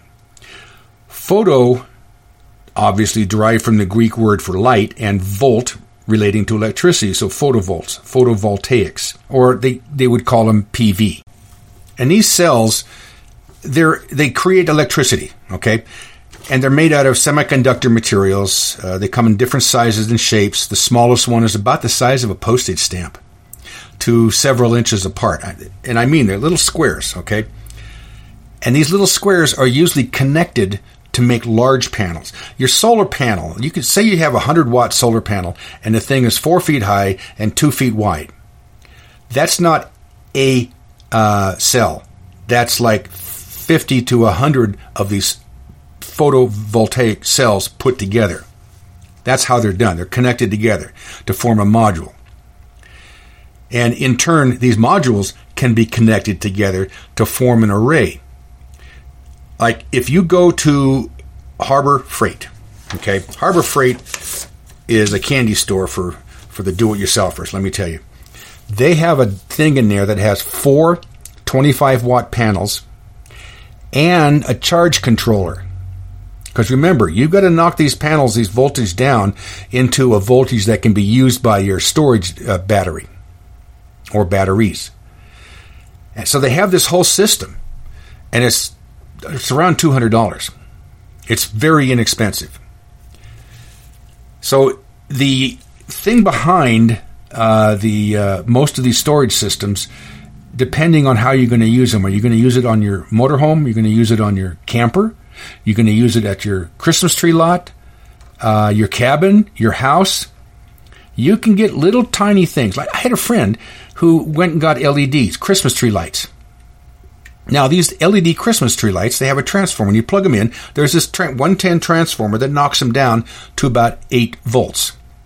So, in other words, 12 volt will run these just fine. And he ran them all the inside of his, of his uh, uh, storage shed. And then he took uh, some solar lights. You've seen these uh, running alongside somebody's sidewalk, and they glow at night. During the day, the little tiny solar panel on top. And if you look at it close, you'll see that it's either two or four of these little cells. It absorbs light during the day, charges the internal battery, and puts out power when the uh, there's no light. Well, he put like 20 or 30 of those things on top of his shed, and they kept the battery charged to run his lights all night long. There's a lot you can do. This stuff, these are tools. If you understand the concept behind them, and I'm not giving you all these concepts, but if you understand the concepts behind solar equipment, then you can extrapolate and use them for all different forms. There are like there's lights you can buy. Say you've got a shed about 100 feet from the house that doesn't have power run to it, but you want a motion detector light on it. So that if something walks uh, in the area, light comes on and scares it away. Well, how are you going to how are you going to do that if there's no power run to it? Well, you can buy a fl- uh, a, a, a solar powered floodlight. And what they have is the equivalent of two AA batteries built in, wired in internally. And they have a solar panel, probably about six foot or six inches by six inches. You mount the light, you mount the panel. Some of them have the panel on the light. And that little panel will charge those internal batteries to where when it gets dark and somebody flips the, the uh, alarm off, well, the light will come on. And it'll stay on for five minutes. So there's different there's different toys you can buy that do all the job that you want. Now I had a friend that he didn't want to go and spend a large amount of money for his whole house. See, you can get a photo a photovoltaic system, a solar system uh, that can run that can literally run your whole house. It can run your refrigerator, your freezers, your microwaves, your electric oven, all of this stuff and it's going to run you twenty to twenty five thousand dollars. And there's work behind it. It is not that simple, and you can't just use these hundred dollar RV deep cycle batteries. You've got to use specialized heavy duty. Uh, these are six six hundred to thousand dollar batteries for this system. But he didn't want to do that, and that's smart. So instead, what he did was he went to Harbor Freight and he bought these units, these 100 watt units. Of course, at the time, there were only 45 watt units. They've upgraded since then. And they have three or four solar panels. They have a charge controller, right, to knock down the voltage to where it can go into a battery. And he would put a deep cycle battery on there. Now he put one on his pump house. That would that was to, to, to run his pump. He put one uh, on his uh, uh, trailer. He put one on the shed. So he, different ones. Now there's a problem that you got to be careful of. It's an it's a uh, EMP, electromagnetic pulse. He got hit with lightning, and it burned out all of the charge controllers. So he had to uh, buy all, all kinds of new equipment on it. It was it was a pain in the butt, believe me. But there's different types of panels out there. See, you can do the, the purpose of the panel is to charge the battery. Depending on how much voltage you're going to be sucking out of that battery, what are you going to do with that battery? What do you or batteries? Is it just going to be one battery in a camper? And the only time you worry about it uh, or use it is when you turn the lights on inside and maybe the stereo on inside, and that's all. Then all you need is one battery, and you don't need you don't need that much uh, voltage in the panel to keep the battery charged. But if you're going to use it, say on a trailer, I had a travel trailer, and I had 500 watts of panels on the ceiling. I had two deep cycle batteries. And what I was using it for was internal lighting. My forced air heater ran on 12 volts. I had a TV that I watched, and I had fans, two fans inside of it that I used to uh, circulate the heat. So I was using a lot of a lot of power. Well, those batteries kept charged just fine through the night. They were drained down quite a bit by morning time, but the uh, as soon as sunlight starts hitting those panels, they start charging back up. And I remember one time, I don't know what happened. Uh, I left my truck plugged into the trailer overnight, and when I woke up in the morning and I went out there to start the truck, the battery was dead. The trailer had sucked the power not only out of the batteries that were on the trailer, but the one in the truck. So I we made breakfast and had a cup of coffee, and uh, within the hour, the batteries were charged up from the solar panels. Truck started, and away we drove. And there was a problem there. There was there was a diode that had burned out, so the it was allowing the uh, the trailer to suck power out of the truck battery when it shouldn't have. There was supposed to be a diode on there called a blocking diode, which is supposed to have stopped that, and it didn't. So you need you need to determine how much power are you going to need. If it's a little bit of power, well then you just get a little bit of equipment. If you're going to be draining that battery down pretty good, then you're going to need a lot of uh, panels, solar panels, to keep it charged up. So you determine how much you're going to use and you buy your panels accordingly. You can do Harbor Freight stuff, or you go on eBay, Amazon, look locally, go on Craigslist. That'll blow your mind. there was a guy here up up uh, northern California, uh, northern Idaho, who built solar panels.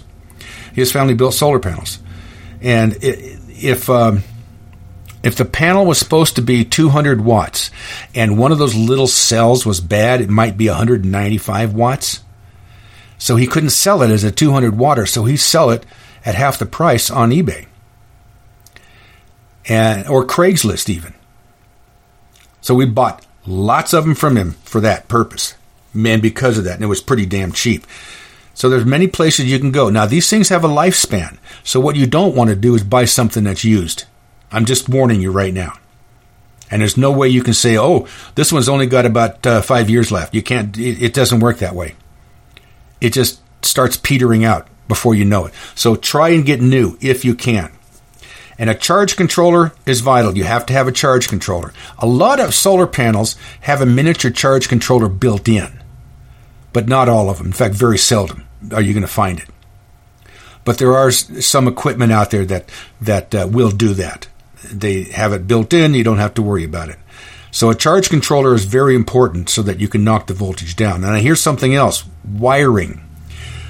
When you go do your wiring, wire creates resistance which sucks off power. You have to figure out how much wire is going to go from your panels to your charge controller and from your charge controller to your batteries. You don't want hundreds and hundreds of feet. I'm very serious. Like there was a guy, I went and looked at a house uh, last year. He had 20,000 watt solar panels this is an array that was probably 20 feet long of solar panels. And he had the wiring going into the house. At the array, the voltage was was 10% higher than it was at the charge controller inside the house. And that's because the resistance from the heavy wiring that he had to use uh, w- would draw off some of the voltage. So you've got to use a proper wire for the voltage drop. And the batteries, again, depending on your purpose of it. If it's just going to be for your your uh, your your vehicle, your your RV, uh, your camper, your trailer, your motorhome, or your cabin, you need to figure out what's the highest quality you can get. Yeah, deep to standard deep Costco deep cycle batteries, RV marine batteries, they'll work. Golf cart six volt models they'll work better. Then you get into the professional heavy duty models. There's some batteries out there it takes two men to lift. I'm definitely not putting one of those in my motorhome. Now this is this is under the assumption all of the stuff that you're going to be running is going to be 12 volt. And I have seen that. My your trailer is 12 volt. All the lights inside of it are 12 volt. Your refrigerator starts and runs on 12 volt and propane or it can run on 110 mostly. That when I say refrigerator, I'm talking in a, in a trailer. But most of the equipment in a trailer, uh, a uh, motorhome, a camper is 12 volt. So you're home free. Everything's going to run on that. Now, let's say you have uh, you want to run power equipment out in the woods somewhere, but you have your solar panels and you have charge controllers and you got batteries. Well, how are you going to run this stuff? Because the batteries are putting out 12.5 to 14 volts. DC, direct current. But you need alternating current, because your drill or your radial arm saw runs on that. Well, you get something called an inverter. And this is a little box that hooks up somehow to your 12 volt system. Mostly they have a cigarette lighter plug on the back. Like I've got one sitting here on the shelf for sale. You plug it in your cigarette lighter. It has a normal house plug on the other side, and it's 175 watts. That'll run you a little. That'll run any power tool you got.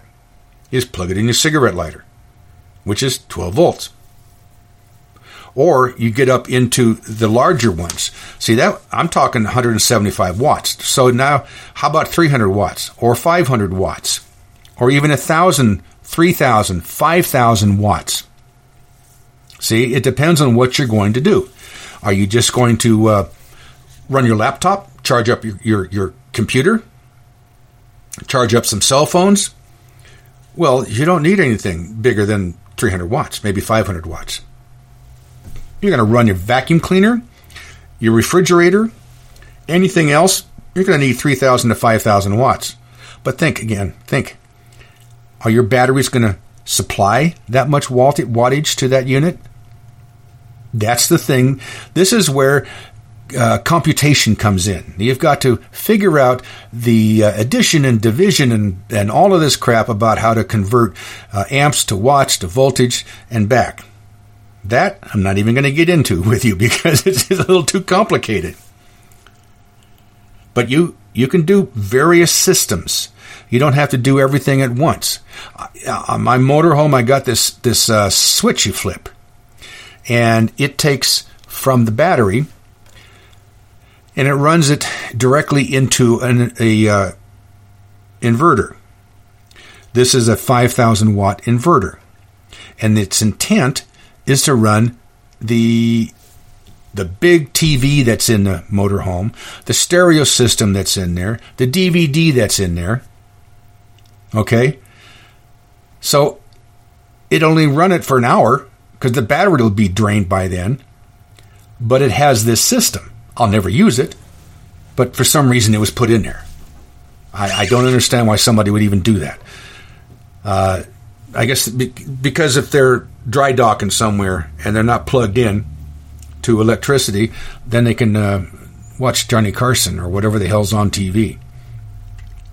So there are a lot of things to do, and even even uh, knowing what this stuff is is still complicated as hell.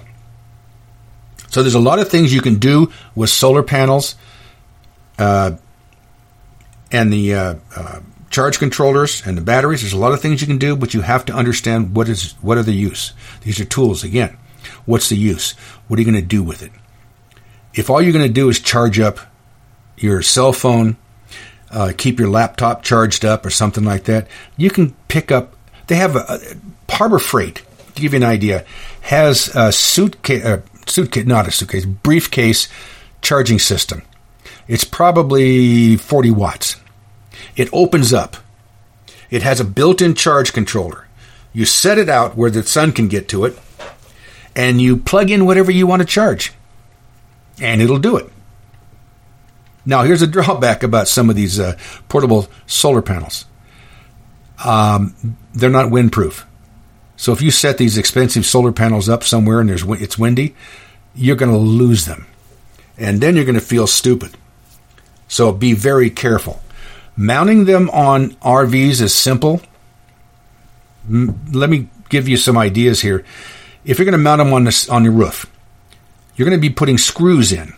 And these screws are going to poke holes in, in your roof, which will leak water if you don't seal the holes underneath.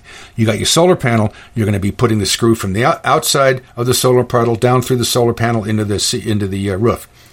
Well, you don't want it to leak. I used plumber's tape. Just put plumber's tape down there, pressed the the uh, panels down, and then screwed it in. Worked fine. It's up to you how you want to seal it, but make damn sure you seal every screw hole if you're going to mount these things on your roof. Figure out and and don't leave them like a half inch up to where the wind can catch them because the wind, remember Murphy's Law. If something can go wrong, it will. So get them as flat as possible. If you have a space underneath them, then leaves and other crap are going to build up down there and it's going to cause a, a leak in your roof.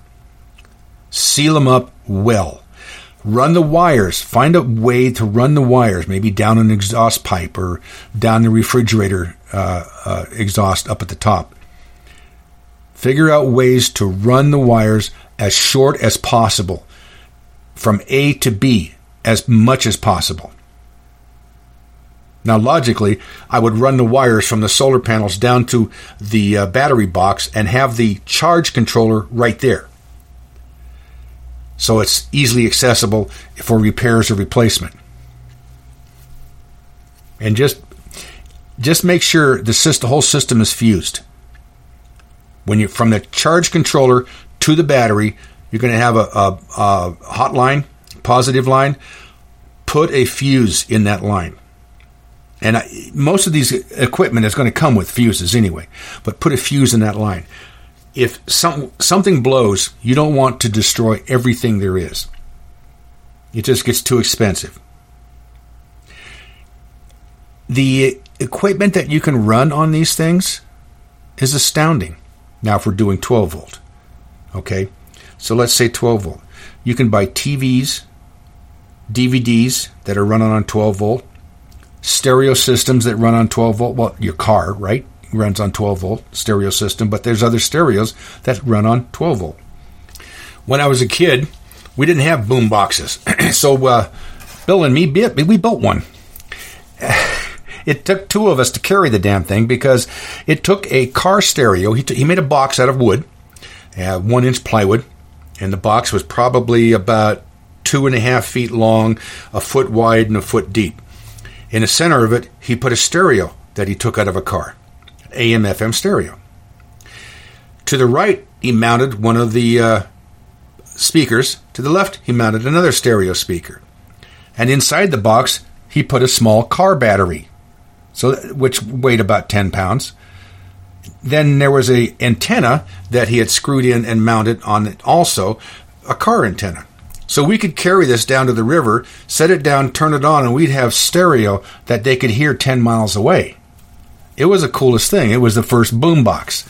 But you sure weren't going to put it on your shoulder and walk down the street with it. It worked very well. Nothing to do with solar. I just thought I'd mention that. Coffee makers, hot plate, blenders, refrigerators, little refrigerators, right? They'll hold maybe four six packs, that kind of thing. Fans, of course. I've got half a dozen 12 volt fans that I've installed in many, many RVs. Uh, security lights, obviously. and the patio lights, the Christmas LED lights. And I mentioned the Christmas LED lights before. What you want to do, you can do any, any color you want, but you get the white ones. And you'll see the, uh, the, the adapter that plugs in the wall and you'll see what it says as output voltage, and it could be only 5 watts. So use that accordingly. But I have seen people light up whole warehouses with these white LED Christmas lights. Now wait wait till after Christmas and go to Walmart and they're dumping them off. I, I bought like 20 different sets of them. In fact, I got some sets of white LED Christmas lights that take two AA batteries and they last for 30 days. The 30 days on, it'll last for 30 days. So that's something to think about. Now there are there are solar battery charge systems out there. If you have a battery charger uh, for for double A's, uh, triple A's, C's, D's, that kind of thing, look at the uh, look at the transformer that goes in the wall, and look at the output that comes out. I have one of these battery chargers. Uh, it's a Radio Shack model, and what it does is it discharges the rechargeable battery and then recharges it. Okay, so it's all automatic. Well, I noticed that the uh, output from the transformer was 5 volts. Now, all your batteries are only 1.2 volts, 1.3 volts, that kind of thing, the rechargeable batteries. So I got a little solar panel uh, that came off of a security light that I had years ago. And it put out 12 volts, but when I hooked it up to the battery charger, the battery charger drew, drew so much voltage from it that it knocked it down to about 6 volts and the battery charger was taking 5 volts. So I thought, what the hell? So I put all a bunch of batteries in there, put it in the sun in the, in the uh, window, and uh, let it go. Two days later, all my batteries were fully charged. So you can figure it out yourself, or you can buy the equipment to do it.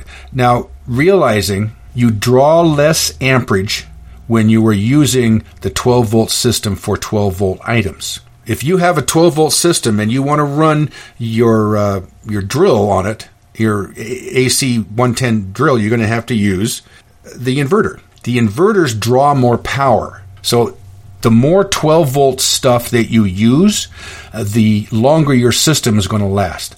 But you can use, you can find battery chargers for uh, anything, AAA, AA, and they run on these little solar panels. I have one here. It's a AA. It charges AA batteries. It only charges two at a time, but it has a little solar panel on the top. It's probably two of these little squares of photovoltaic squares, and you set that in the window, and in a, a day your batteries are charged. So there are things that you can do with this. You have to use some common sense. You have to go do your own research. There's more to this than you can shake a stick at. But you can literally run your house on this stuff. We have a friend of ours who years ago built a cabin up in the mountains. And he set he did two sets of wiring to each room. One was standard 110 and the other was 12 volt.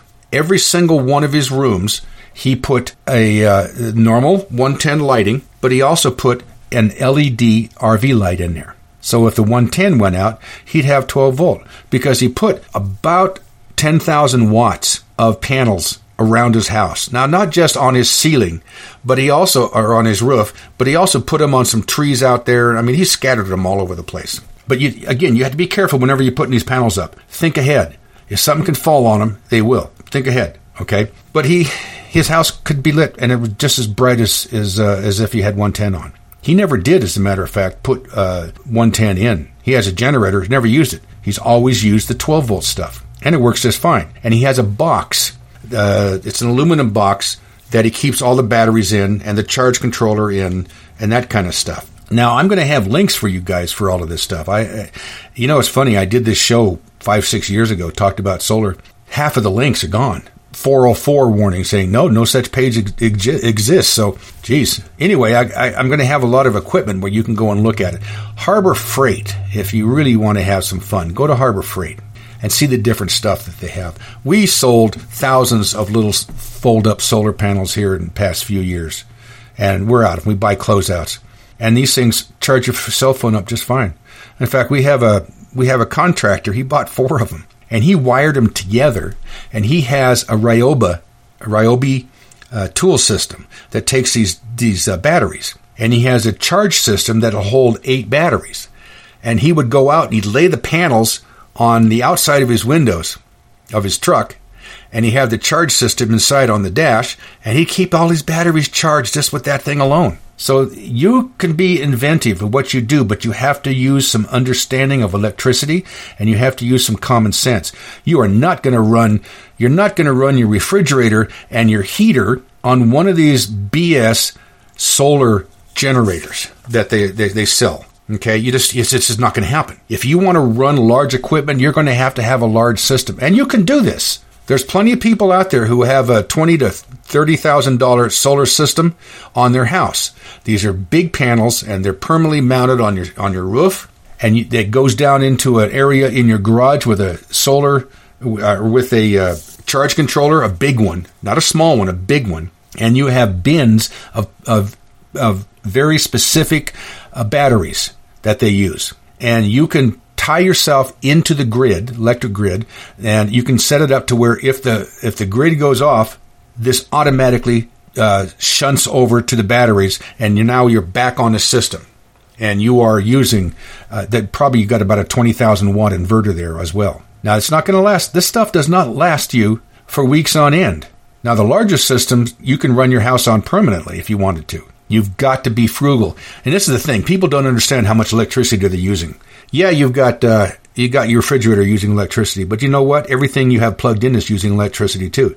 You know your television is plugged in, but it has a it has a standby power that's always on. All of the, all of these little chargers that you use for everything. So just because you unplug your phone from the phone charger doesn't mean it's not drawing power still. It is. It's a shadow type of power. All of these charge units that you're using in your house are drawing power. Every radio that's plugged in the wall is drawing power to maintain its its uh, its programming. Every clock that plugs in is the same way. So you've got to be aware of that too. All right, so I gave you a bunch of information. I, I didn't teach you everything there is to know about solar cells or solar panels or solar power or any of that stuff, but I gave you some ideas and you can take it from there. You can find out the information on the internet. You go to my website, armchairsurvivalist.com, you go to show notes, find this date, and I'll have a bunch of links up for that. So you guys know CBD is still on sale until midnight tonight. I've already told you that. I've got the Mountain House Foods here and I, I got to run. So uh, this is the Armchair Survivalist signing off. Keep your nose in the air and ear to the ground. Pay close attention to what's happening because you will not know when it comes. It's just going to pop up one day and slap you up alongside the head.